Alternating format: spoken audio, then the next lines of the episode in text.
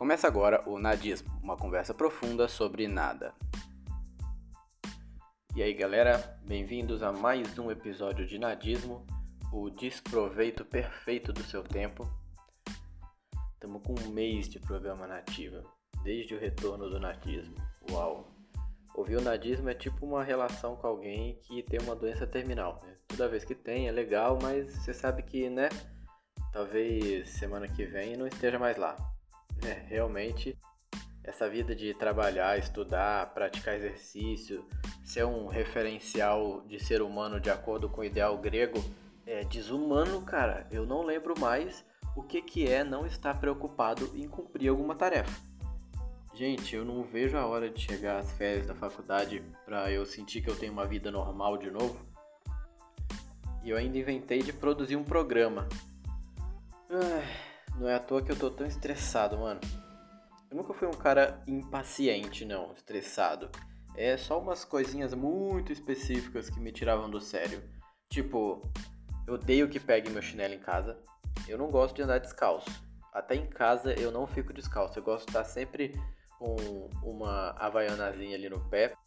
E quando eu vou atrás do meu chinelo e eu vejo que pegaram, nossa, isso me dá uma raiva porque todo mundo tem o seu próprio chinelo. Por que, que tem que pegar o meu?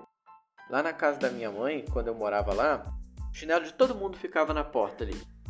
E sempre pegava o meu. Tipo, eu saía, ia pegar meu chinelo, cadê? Não tava, tá? No pé de alguém.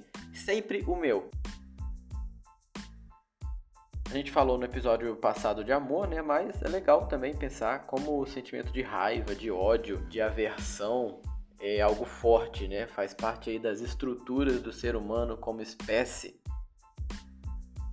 O sentimento de raiva, de ódio é algo muito natural, não só no homem, né? Mas eu consigo enxergar que seja uma daquelas coisas que faz parte da vida em si, um comportamento que é comum em quase que todo mamífero. Não tem como você eliminar a raiva da sua vida. Mesmo que você não se coloque próximo a ambientes ou situações que lhe causem raiva, você vai começar a direcionar esse sentimento para alguma outra coisa ali próxima a você, né? Que faz parte de estar vivo, odiar. As causas são diversas, às vezes particulares, às vezes em grupo, mas as origens elas são muito mais profundas. No mundo, desde que o homem é homem, né, a gente está por aí destruindo coisa, fazendo merda e a gente vivencia esses sentimentos desde sempre. Você não precisa aprender a sentir isso, você simplesmente sente, é natural, é inato a você. Tipo, repara numa criança muito novinha, tipo uns 3 anos aí no máximo, o filhote humano ele tem todos os sentimentos dentro dele. Ele só ainda não sabe interpretar mas o corpo dele sabe externalizar isso. Um choro, por exemplo. A raiva, quando você vê uma criança com raiva, repara que as sobrancelhas dela franzem, ela aperta as mãozinhas ali em posição de soco. Cara, ninguém ensinou para essa criança que ela tem que se comportar de determinada maneira quando sente raiva. Igual uma vez o meu. Como é que é mesmo o grau de parentesco do filho da sua prima com você?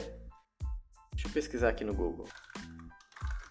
Hum, primo sobrinho. Enfim, um dia o meu primo sobrinho, ele era bem novinho, né? Extremamente mimado. Então ele viu uma outra priminha dele recebendo mais atenção do que ele num determinado momento. E ele agachou no canto, apertou as mãozinhas assim e ficou meio que rosnando, tipo. Sabe, igual com uma posição de raiva extrema mesmo. Tipo Goku quando ia virar Super Saiyajin. Ninguém ensinou para ele que esse era o comportamento corporal desse sentimento. Isso foi a forma como o corpo dele externalizou isso. Ele não conhece esse sentimento ainda, mas o corpo dele conhece. Olha que incrível, né? Como a memória muscular é uma parada foda.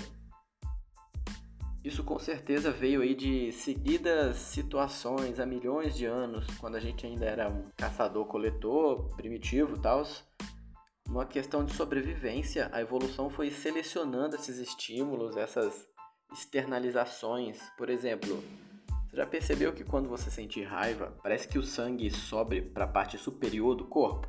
Você fica com a cara vermelha, com as veias do pescoço saltadas. Por que isso? Por que, que o nosso corpo aprendeu que quando eu tô com raiva, ele tem que direcionar o meu sangue para cima?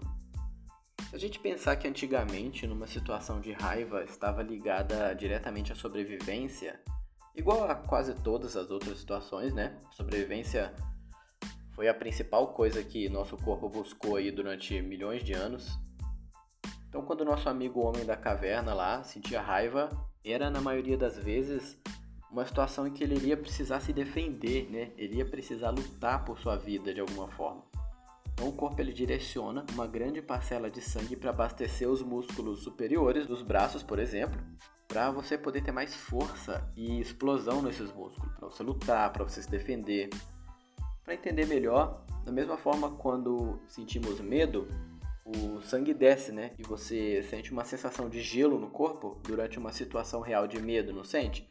Quando você toma um susto ou se toma conta de uma realidade ali, de uma percepção que te dá aquele baque, aquele gelo por dentro, porque no medo o sangue ele é direcionado para baixo, para as pernas. Assim você conseguiria correr, conseguiria fugir de maneira mais eficiente.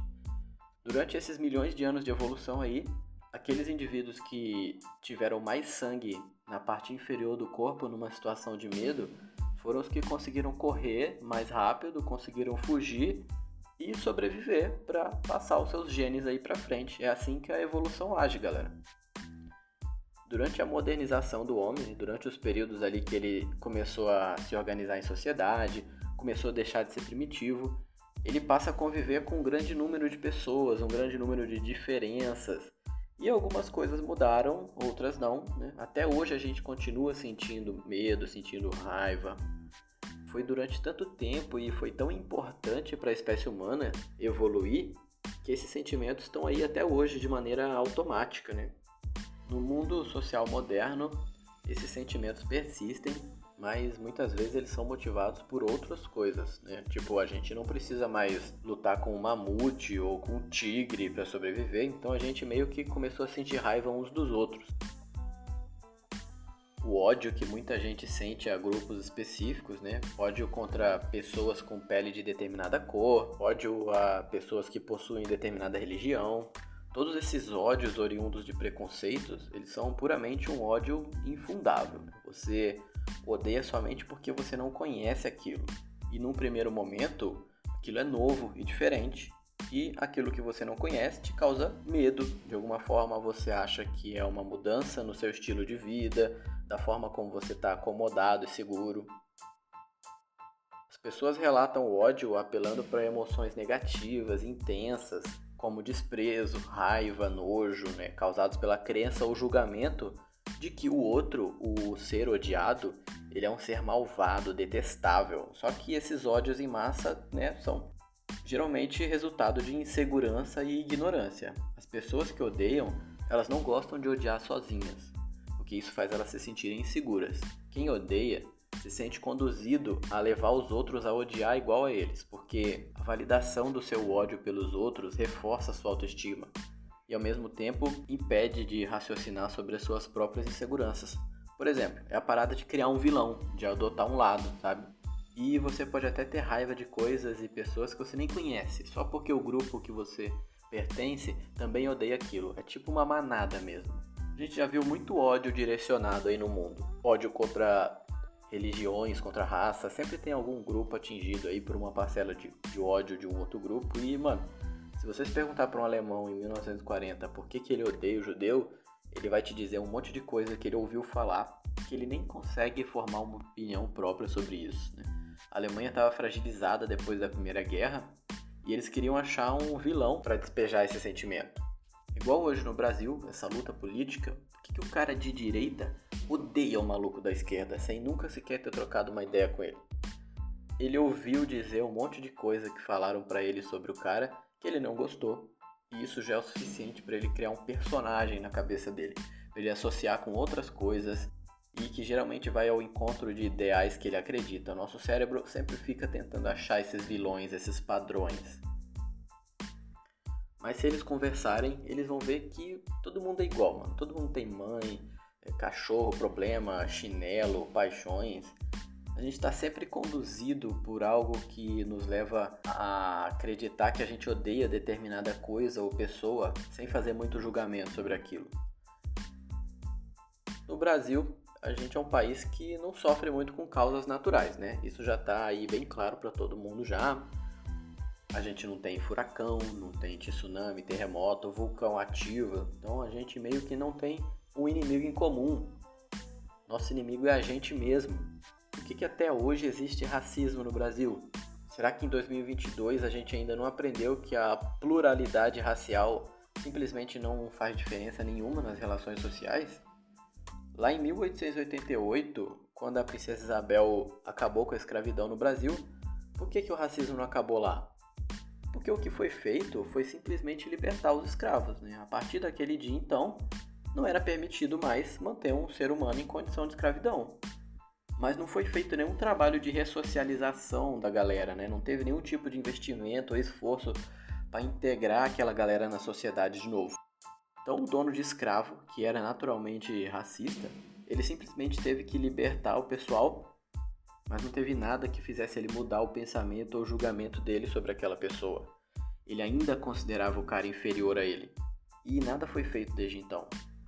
Só mais de 200 anos depois que a gente está vendo algum tipo de mudança de política pública sobre isso. Hoje a gente tem a Lei 7.716, que é de 89 na verdade, criminaliza o racismo. Né? Então você pode colocar mais uns 200 anos aí de vivência para que a gente possa expurgar completamente certos tipos de hábitos aí. E olhe lá ainda, né? O brasileiro, ele ama odiar. É incrível. Tipo, você com certeza já se pegou numa situação onde você estava seguindo alguém no Instagram que você não gosta. Mas por quê? Por que, que a gente segue alguém que a gente não gosta, né? Porque eu amo odiar aquela pessoa, né? A repulsa que eu tenho dela faz eu me autoafirmar nas minhas próprias paradas. Aquilo que eu acredito é o certo, porque né, se o outro não faz o que eu gosto, então ele é o errado. Se você nunca fez isso, de ficar vendo intencionalmente coisas que você não gosta para sentir raiva de propósito, você provavelmente então já ouviu músicas tristes quando você já estava triste para ficar ainda mais triste, porque meio que a gente gosta de chafurdar naquele sentimento. É a mesma coisa. Eu já fiz isso. Uma época que eu seguia um monte de gente que eu não gostava só para poder ver algo daquela pessoa e falar: "Ah, olha esse tipinho aí, de novo, fazendo tal coisa. Nossa, arrombado". Cara, olha que merda. Olha o sentimento ruim que a pessoa fica construindo diariamente dentro dela. Pra quê? Pra se autoafirmar? Coisa imbecil, mano. Hoje eu tenho baixa autoestima, mas pelo menos eu consegui me libertar de bastante coisa assim já. A psicanálise trata desses sentimentos, né? As instâncias mentais que o Freud tanto estudou enquanto cheirava quilos de cocaína por semana. Vocês sabiam que a cocaína era um produto comum do dia a dia das pessoas aí durante um tempo? Até nos refrigerantes tinha uma quantidade de cocaína na composição. Pensa que loucura! Eu particularmente sou aberto aí à normalização de qualquer tipo de substância entorpecente, mas isso é assunto para um outro dia. A psicanálise fala das estruturas do id, ego e superego. O que é essa parada? Né? O ego, para a psicanálise, seria a gente mesmo, né? a nossa própria consciência de estarmos vivos em uma sociedade pautada por regras de conduta. O id é a instância que cria todos os seus desejos mais perversos todos os impulsos quase que instintivos do seu corpo. Desejos que, se você externalizasse da forma como se sente motivado, você seria preso. Né? Tipo quando alguém faz alguma merda no trânsito e te atrapalha, e você simplesmente tem vontade de acelerar o carro o máximo possível e arregaçar o carro do maluco. Mas aí vem o superego e te mantém quieto na sua, porque você sabe que se você fizer aquilo você ia se ferrar muito mais. O superego é o seu filtro para evitar que o seu corpo externalize esses desejos impulsivos latentes. De uma maneira mais simples também, é, sabe quando você está numa varanda em algum lugar alto e você pensa, ah, e se eu simplesmente pegasse meu celular e né, jogasse daqui de cima? O seu superego te freia para você não fazer isso devido às consequências que isso vão te trazer. É tipo como se fosse o diabinho e o anjinho sentado nos nossos ombros, sabe? Aquela representação lúdica. A raiva ela se manifesta no nosso cérebro de determinada maneira. Até mesmo para o universo masculino e feminino, né? as motivadoras de raiva podem ser diferentes. Tipo, a mulher ela vai sentir raiva mais provavelmente por relações pessoais, enquanto o homem ele se sente mais irritado por estranho e por coisas que não estão funcionando corretamente. Isso é fato. Tem um bagulho no cérebro chamado amígdala. Não, não é a amígdala da garganta, não, tá? Essa fica bem quase lá no centro do cérebro. Essa amígdala é responsável por cuidar do nosso comportamento sexual e agressivo. Ela dá respostas emocionais a partir dos estímulos que o nosso corpo recebe ali externamente, seja pela visão, pela audição, pelo tato. Então, quando a gente se depara com uma situação de raiva ou de tesão, a nossa amígdala dispara esses estímulos no sistema nervoso e todo o nosso cérebro começa a interpretar aquilo e já mandar o corpo se comportar de determinada maneira, né? A direcionar o fluxo sanguíneo, a contrair determinados músculos e outros não, né? Ele também manda estímulos para o rim para produzir um nível excessivo de um hormônio chamado cortisol. Esse cortisol em excesso, ele meio que bloqueia a atividade da parte da frente do cérebro, o córtex pré-frontal, isso dificulta você a ter julgamentos, a raciocinar direito, atrapalha a sua memória. Por isso que quando a gente age impelido aí de raiva, a gente perde a noção, fala merda, né? não consegue argumentar racionalmente. Isso tudo em questão de milésimos, menos até. Você provavelmente tem umas coisinhas aí do seu dia a dia que te deixam puto também. Isso é normal, cara. Que a gente tem que colocar para fora um pouco dessas explosões mesmo. Por isso que tem algumas pessoas que praticam esporte, fazem luta, né, expressam na forma de arte, usam drogas. E tem quem faça tudo isso junto também. Mas é até saudável a gente colocar para fora de uma forma controlada, né, para não deixar isso consumir a gente porque o ódio ele é contagioso, né? E ele pode acompanhar a gente aí durante o dia todo e você vai acabar sendo escroto ou cruel com alguém que não tem nada a ver com seu probleminha aí. Geralmente é com alguém que você convive, né? Alguém que é próximo a você, alguém que você goste. Nunca é com estranho, porque com os outros a gente sempre tem esse filtro de evitar o desconforto, o desagrado. Você acaba se preocupando em ser cordial, mas com quem é de casa Parece que já é uma relação banalizada, assim, no sentido de você se importar com certas coisas. É como se você se sentisse tão à vontade com aquela pessoa, tão livre para ser você mesmo, sem nenhum tipo de amarra social. Só que a gente esquece que aquela pessoa ali que vive com a gente também é um ser humano, né? Também tem sentimentos, reage diferente de você de determinadas maneiras. Daí você descarrega em cima dela umas frustrações suas que aquela pessoa não precisava estar tá tendo, né? Ela não precisaria ser ali a esponja dos seus problemas. Isso magoa, cara, quem recebe esse tipo de carga. Eu sempre achei válido a gente buscar um hobby, né? Algo para descansar a mente aí, descarregar essa energia em forma de criatividade ou fazer uma terapia para organizar melhor algumas coisas. Tem coisas que você não pode deixar guardado por muito tempo dentro de você não. Ó, são duas coisas que você não pode guardar dentro de você: sentimentos e fezes. Quando o corpo pede para sair, é porque tem que sair, mano. Se você lutar contra isso, é pior. Eu acredito muito nessa ideia de que se o corpo quer pôr para fora, então não tem por que a gente ficar prendendo, né? E essa analogia pode servir para quase tudo na vida. Nossa, pra onde que tá indo esse episódio, hein? Caramba. Eu acho que tá bom por hoje, então. Você deve ter mais o que fazer aí, né, do que ficar se aprofundando sobre o sentimento de raiva. É só o tipo de coisa que geralmente eu não tenho com quem conversar, daí eu acabo falando sozinho. Bizarro, né? E eu também fico meio preocupado. É errado eu gostar mais da minha companhia do que de qualquer outra pessoa? Bom, não esqueçam de seguir o Nadismo no Spotify, de dar 5 estrelas lá pra gente. Quando você avalia em 5 estrelas, o Spotify entende que você gosta do nadismo, que você acha legal e ele sugere o programa para outras pessoas que consomem conteúdo do mesmo tipo. É, deve ter bastante gente aí mesmo que está querendo perder uns 20 minutos aí do dia para uma viajada sem sentido. Então, compartilhe aí com seu amigo, se você tiver um, né? Me fala lá o que, que você achou no arroba ribeiro caio com dois horas no final. E é isso. Valeu, galera. Até mais. Falou!